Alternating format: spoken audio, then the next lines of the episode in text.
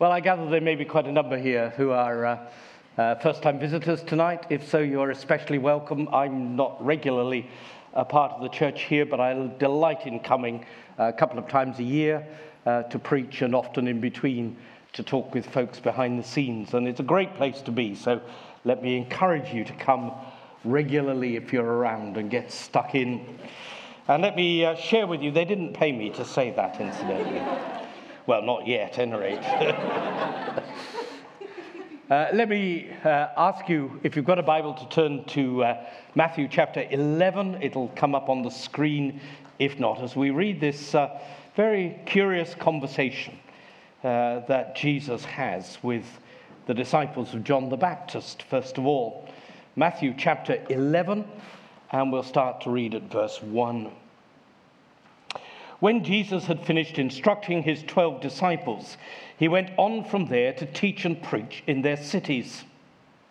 Now, when John heard in prison about the deeds of the Christ, he sent word by his disciples and said to him, Are you the one who is to come, or shall we look for another?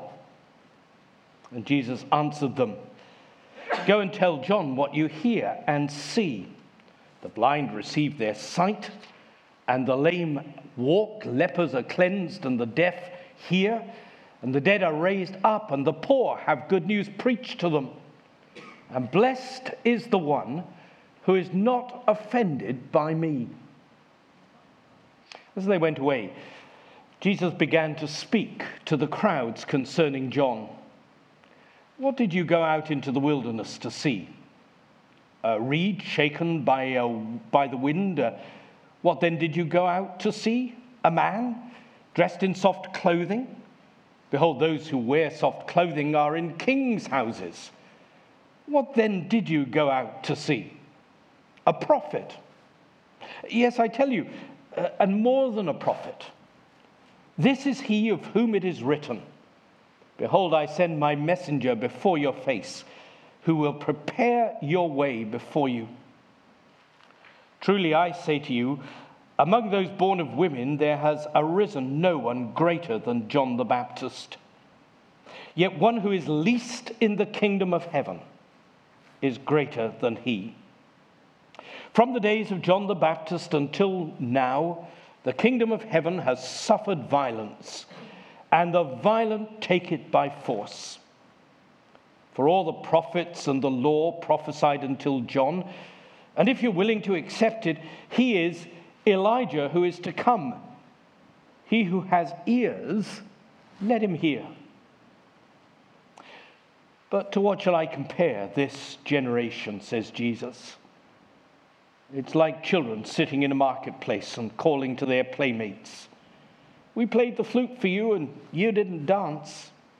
We sang a dirge and you didn't mourn. For John came neither eating nor drinking, and they say, He has a demon. the Son of Man came eating and drinking, and they say, Look at him, a glutton and a drunkard, a friend of tax collectors and sinners. Yet wisdom is justified by her deeds. Let me ask you a question. Have you ever been disappointed with Jesus? I guess if I asked, have you ever been disappointed with the church, you'd probably all say, you bet. Any story you can tell about the church letting you down, I can probably match wholesale. I've been part of its leadership for over 40 years. I know it at its worst and at its best. But this is a different question. Have you ever been disappointed with Jesus? The media love it, don't they? When some great Christian leader either goes off the rails or confesses to doubts and a lack of faith. However, you measure things, Mother Teresa must have been one of the greatest saints of the 20th century. That uh, feeble little woman who was the saint of the gutters in India, rescuing so many. And after she died, her diaries revealed that she had major struggles with her faith. And uh, the fuller picture became uh, evident in the letters that she'd written. She spoke even while she was being honored and venerated around the world for her sainthood. She spoke of dryness and darkness and loneliness and torture and silence and emptiness and God appearing to be distant. Oh, her belief in God actually never wavered, but her experience of God caused some questions. And there is all the difference in the world, isn't there? Between feeling that God is not with you and not believing whether God exists. And uh, here we have a situation where John the Baptist believes certainly in God, but doesn't seem to be able to work out too much about Jesus. And he sends him this question the question John asks is Are you the one who is to come, or should we expect someone else? Jesus, are you really the Messiah? Are you really the Son of God? Are you really the one who is God's agent to bring the world through its crisis moments and bring it to renewal and to salvation? Are you really the one who will release people from captivity and set them free? Or are we mistaken? Behind that very personal question, there lie a number of dimensions that motivated John to ask and to voice these personal doubts. Jesus, are you really him? Or were we mistaken? Should we look for somebody else? First of all, there was the dashed hopes that John began to experience. John, you remember, Jesus' cousin, had been down there in the River Jordan, confidently claiming that his cousin Jesus was the Messiah. If you read another gospel, not Matthew, but the opening chapter of uh, John's gospel, there in chapter 1 and verse 29, you get John saying, as he points to Jesus, Behold the Lamb of God who's going to take away the sin of the world. And then it doesn't seem to be working out as John expected. John had said, Why, I'm not even worthy to, uh, well, we might say today, clean his shoes. Uh, John says, Tie up his sandals. The lowliest job is not lowly enough as far as I'm concerned to honor this person who is my cousin, whom I believe is God's agent to transform the world. John had said, When he comes, I baptize you with a bit of water. but when he comes, he's going to plunge the church into the Holy Spirit. And everything is going to be different. He's going to baptize you in the Holy Spirit. He's going to be the one who liberates people. And not many months afterwards, John begins to wonder because he didn't seem to think that it was happening, at least in the way he thought it should. So John's hopes were dashed. Uh, secondly, of course, John had himself some personal struggles, and maybe that's what gave rise to the question. Where is John when he asks this question? Matthew 11 tells us very clearly he's in prison. Just imagine being in his shoes if you can. John had been the celebrity in the nation until Jesus came along and took his crowds away. But until then, he had the great audience who traveled for miles down into the Jordan Valley to hear him preach. And then, as Jesus began to take over, John loses his crowds and he loses his popularity. And then he gets into trouble with the authorities, so he loses his freedom and ends up in prison. And as if that isn't bad enough, he's in a very vulnerable situation, and before long, he's going to lose his head. There's not much left after that, is there? No wonder he was on the verge of wondering whether he was also going to lose his faith. Jesus, are you really the one? Or had I made these great promises only for God to let me down wholesale and for me to pay the price tag personally? There's a third thing going on here, which may perhaps not be so obvious, but it's how Jesus begins eventually to answer John's question. That John is making some theological assumptions. Now, you might want to say, well, of course, theology is something that belongs in theological colleges, and uh, we're not theologians, so we don't make the assumptions. I'm a theologian by trade and background, so I can make the assumptions, but you can't. No, no, let's get this right. Actually, we're all theologians. theologians is only a way of trying to organize and express and make sense of your faith. The question is whether you're a good theologian or a bad theologian. Whether you're building on solid foundations and constructing reliable theological frameworks on the top of it or not. And what you build your theology on, the assumptions, the foundations, are absolutely vital. And John, the theologian, was building his faith in the Messiah on a set of assumptions. You see, John had expected the Messiah to come in a certain manner and to take on a certain form. He'd expected the Messiah, in our terms, to be a superhero. He'd be Spider Man or Rambo or all of them mixed up together, who come dashing in to save the world and set people free. And he just didn't see that happening in Jesus. John had preached a message of judgment, fire and brimstone.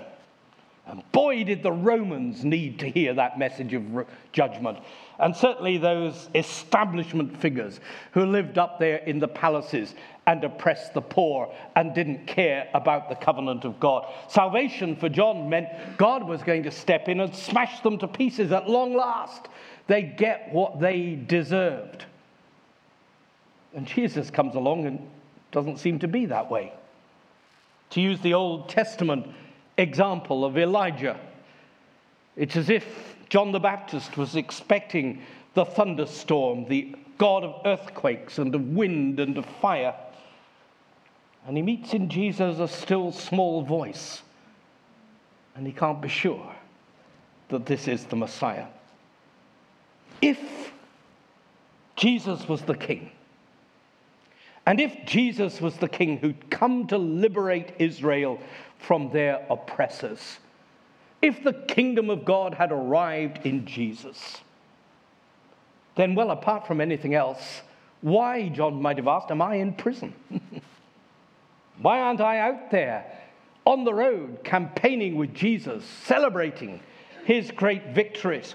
Why is it that the Romans are still in power? Why hasn't he led an army by now that's kicked them out so that this occupied territory may be occupied no longer? Why are the corrupt religious leaders of our land still able to be in place? In Zimbabwe tonight, they're still wondering whether Robert Mugabe is going to go. It's not easy to get rid of leaders, is it? But thousands of people poured out onto the streets yesterday in Harare with the army in their support to get rid of a corrupt leader who's ruled them tyrannically for a number of years now. And John the Baptist would have been asking as much realistically about his situation as they're asking in Harare tonight.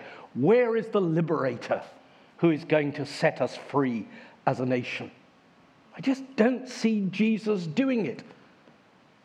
Well, of course, the issue is that he had the wrong expectations.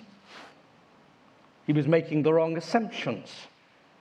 At the heart of what he was doing was to build on the wrong expectations of what the Messiah would do. You always need to ask the right question if you want to get the right answer. The guy who taught me theology as such was a wonderful Irishman with a wonderful, booming voice, and his oratory was absolutely great. His scholarship was renowned. And he'd uh, lecture in the classroom, and you had trouble in those days when you actually hand wrote your lecture notes trying to keep up with him. And he'd pause to ask, to receive questions from time to time. And you always knew you were in problems. When you asked Derry Mack a question and he took off his glasses, he put his thumb and his finger all over his lens, so I've no idea how he ever saw anything out of them. And he'd just look at you and say, Ah, bless your heart. And you knew when he said to you, Ah, bless your heart, you'd asked a dumb question and you weren't going to get an answer to it. now, you need the right information to get the right answer, do, don't you? You know that old story, I come from Devon, so it's easy to illustrate it that way. Just think of a train going from Plymouth up to Exeter. When the train leaves Plymouth station, it's got 53 people on it. When it gets to Totnes, nobody gets off, but another 10 people get on. And then it goes up the track to Newton Abbot, and there in Newton Abbot, 10 people do get off, but 16 get on. And in Exeter, when it arrives there, a dozen people get off and 100 people get on. Now tell me, what color are the guards' eyes? You haven't got the information to answer it, have you? the information you've got doesn't tie up with the question being asked. And John the Baptist is perhaps asking the wrong question because he's got the wrong information. So when he sends his messengers from prison to say to Jesus, Are you the Messiah? Or should we expect somebody else? This is the answer that Jesus gives him. It's there in verses 4 to 6 in the passage in Matthew 11 as we know it. Jesus says to John, Look at the evidence. What do you see?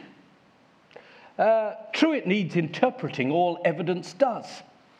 But let's start, says Jesus, with what you see and hear actually going on. No, you don't see armies. You don't see me at the head of a, a load of zealots or a load of terrorists trying to drive out the Romans. What do you see? Uh, think, says Jesus to John, about what I do, what Jesus does, first of all.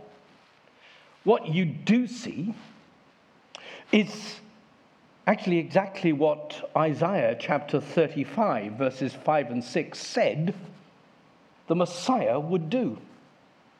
So, what do you see? Well, you see the blind receive their sight, and the lame walk, and the lepers being cleansed, and the deaf hearing, and the dead being raised up, and the poor having good news preached to them.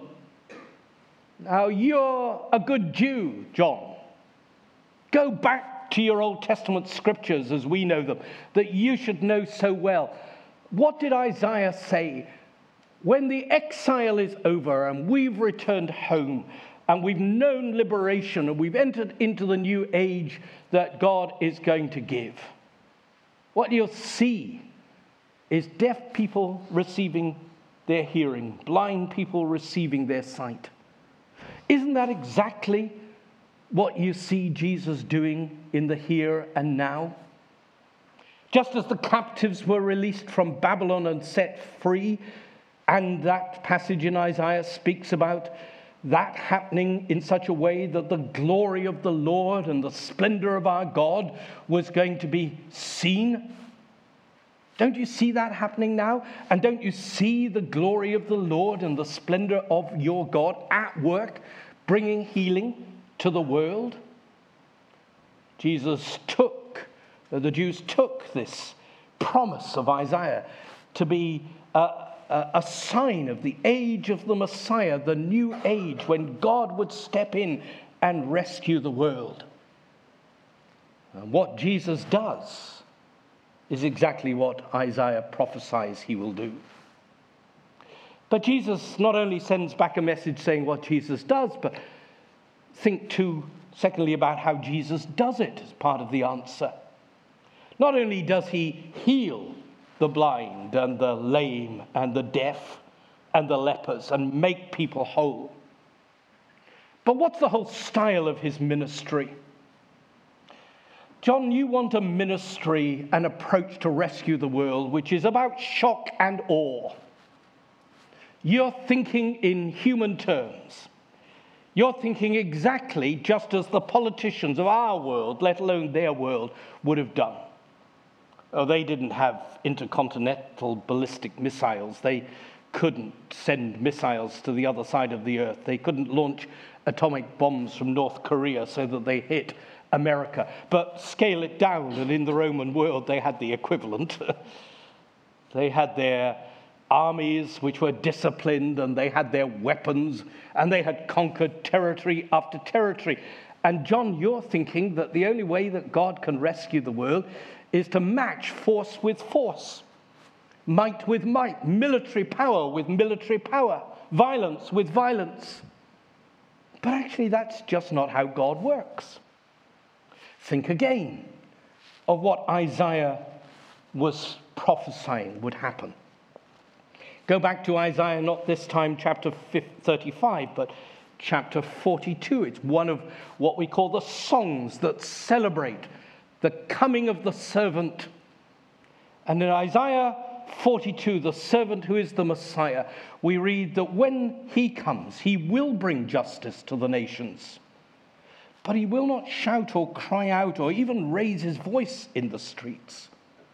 Why, a bruised reed he won't break, a smoldering wick he won't snuff out. He will be characterized not by power and force, but by gentleness and weakness. And in faithfulness, says Isaiah, he will establish his goal. He will bring forth justice. God will put our wrong worlds to right, but not by sending more weapons and arms to sort the situation out. That will only make it worse. But choosing an altogether different strategy. How does Jesus do it? By gentleness and meekness and healing. And then Jesus goes further and says about the demands of being a disciple. Look at what Jesus said after the messengers of John had left and he speaks more widely to the crowd. If you go into the army, you can expect to fight. If you go into medicine, you can expect to heal. If you go into accountancy, you can expect to make money. No, sorry, that's another issue. if you become a Christian, says Jesus, you can expect trouble. Uh, take this message back to John the Baptist. Uh, Jesus then expands on it. Blessed is anyone who does not stumble on my account. Blessed is the one who is not offended by me. John, you're asking a really deep and hard question because you thought I was going to come and operate in a certain way, which is not the way God is going to save the world. And so you're disappointed. So you're offended. You think that God has let you down. Well, blessed is the one, truly fulfilled, truly happy, truly made prosperous by God. Blessed is the one who doesn't take offense at such things, but gets their head and their heart around this is the way that God works. So Jesus begins to explain uh, Are you in it for the long haul, or do you think the kingdom of God is just a quick flick of the fingers and everything is going to be right? Jesus begins to talk about in Matthew's terminology, the kingdom of heaven, and to explain this rule of God and the way in which his kingship is being established in the world. He tells lots of parables, just a couple of chapters further on in Matthew's gospel. Matthew chapter 13, lots of stories about the way this kingdom operates.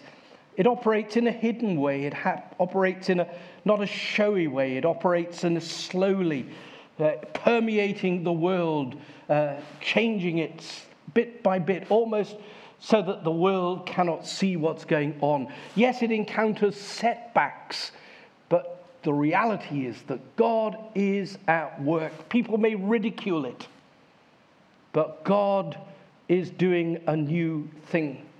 People may object to it, but God is the power in the land. who's going to bring his rightful rule about. The way of Jesus may be open to misunderstanding. So blessed are you if you don't misunderstand him or take offense at him. You see, most of us want instant selfie answers.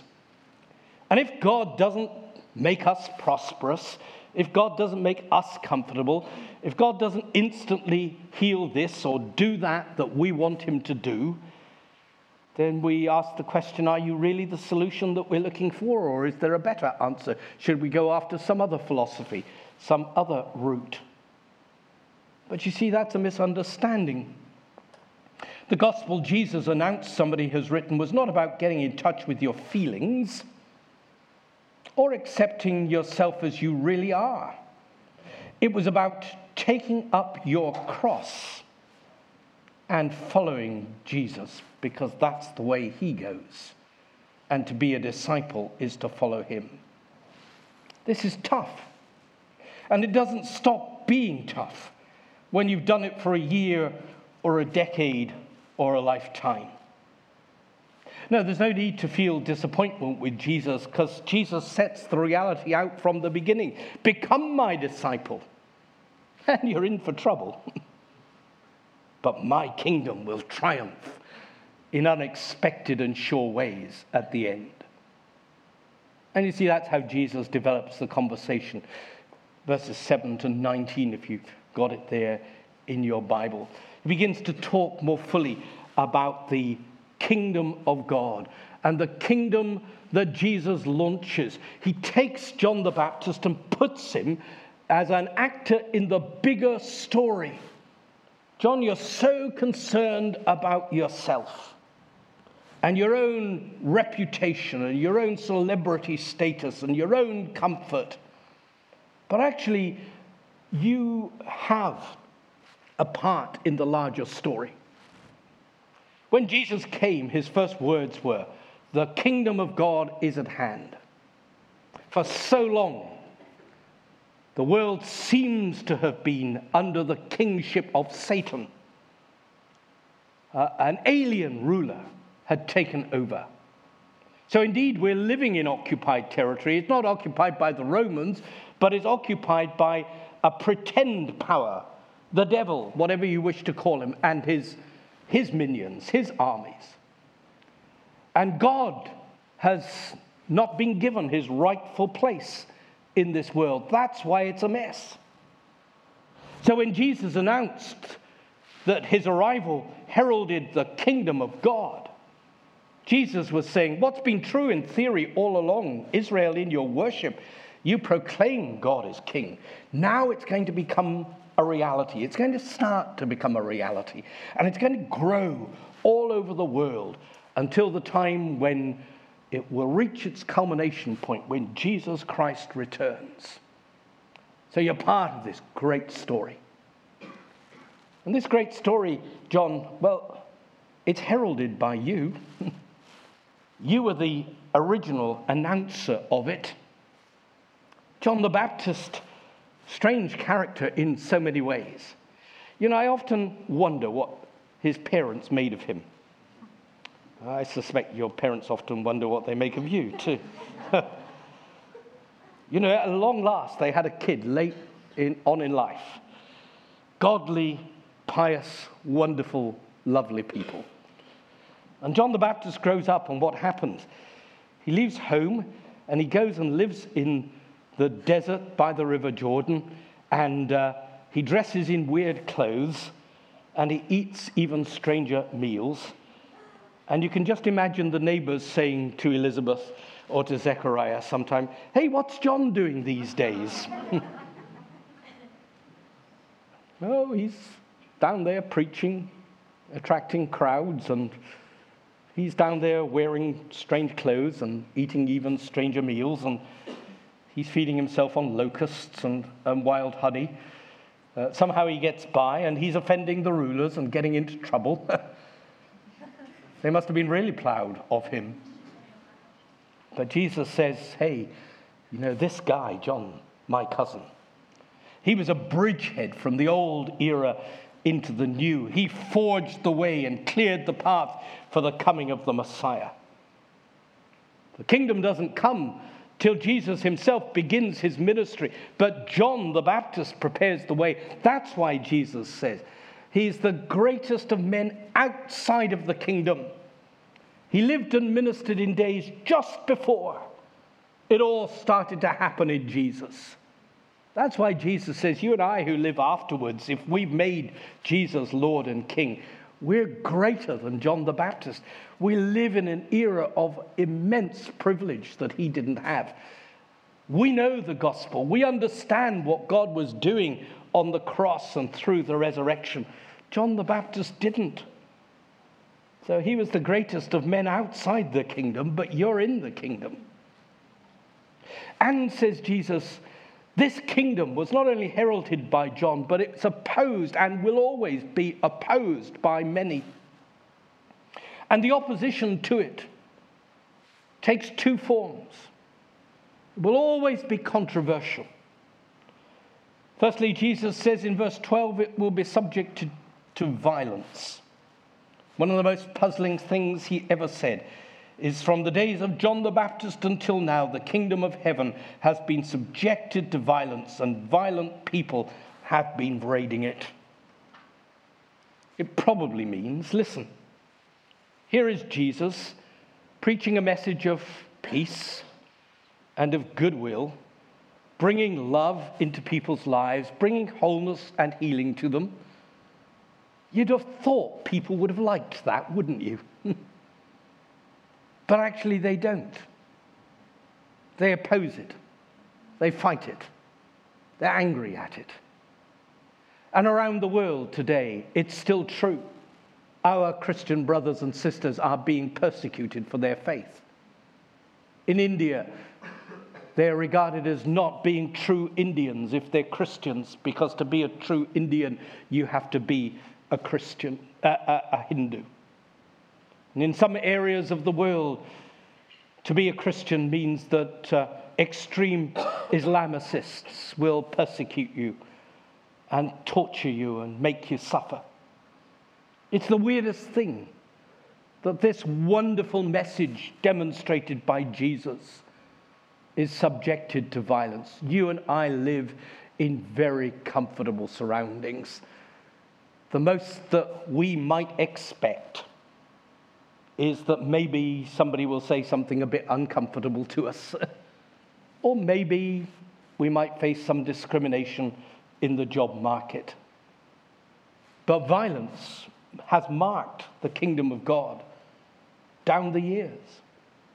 It's not surprising in one way, because what happened to Jesus? He was subject to violence the kingdom came in not just as he preached it and as he healed people, but the kingdom came in most of all as he was crucified himself on a cross. And that cross marks all our Christian discipleship. So, this kingdom is to be opposed by many, subjected to violence, but also subjected to argument. Aren't people perverse? That's what Jesus says in verses 16 to 19. You can never win when you're a religious leader. the church can never win. If you say one thing, you should have said the opposite. If you say the other thing, you should have said the first thing. That's what Jesus is saying here. It's ridiculous, isn't it? John the Baptist came as an ascetic. He preached a dour message of judgment doom laden, called people to sacrifice their normal way of life, to live in these restricted ways. And you all said he's bonkers. so I come, and I have something to celebrate the Messiah. I'm leading and preaching a message which spreads happiness, brings healing to people. I party, I eat. The Gospels are full of parties and eating. And I do so with the sort of people who are not respectable that you'd never find in church on a Sunday. And what happens, rather than saying, well, he's a welcome difference from John the Baptist, you know, they complained about John because he was too dour. They complain about Jesus because he's too happy. you can't win. That's the way it's always going to be. Satan always tricks people into being unbelieving complainers, whatever they face. That's life. Ah, but Jesus says just a final little phrase Wisdom is proved right by her deeds. Wisdom is justified by her deeds. What on earth does he mean? Well, if he was writing in more contemporary English, or speaking rather in more contemporary English, he'd simply say the proof of the pudding is in the eating. Come and follow Jesus. Come and be a disciple. Yes, risk the opposition, risk the apparent disappointment. Learn how radically different God's way is than the way of the world, and you'll discover that it's the real thing, not a fake. A long term, radical solution, not a short term sticking plaster. God's real method of establishing his just and righteous rule again and bringing the world to healing.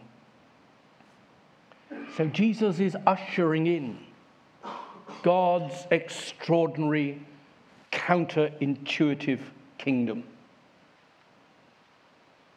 John's struggling to understand it because he's asking the wrong question and judging Jesus by the wrong criteria.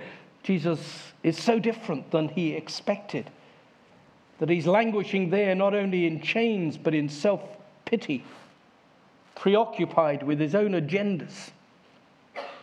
No, no, don't fall into the trap that John the Baptist did as he reflected on Jesus.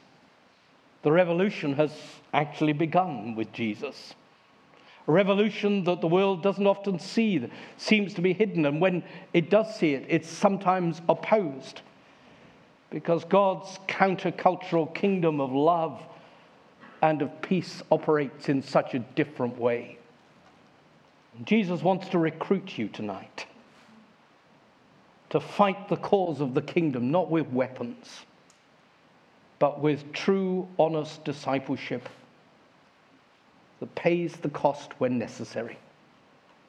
You are not called, if you're a Christian, to engage in a religious selfie experience when you're just taking pictures all the time of how happy and wonderful you are. There will be moments in life when that happens.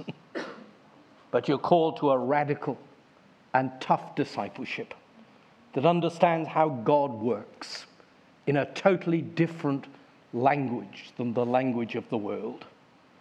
And he calls you to join in that revolution and, if necessary, to pay the cost. So, you're still keen to be a Christian? still keen to be a disciple? Have you really understood? Well, blessed are you if you don't take offense at Jesus. Amen.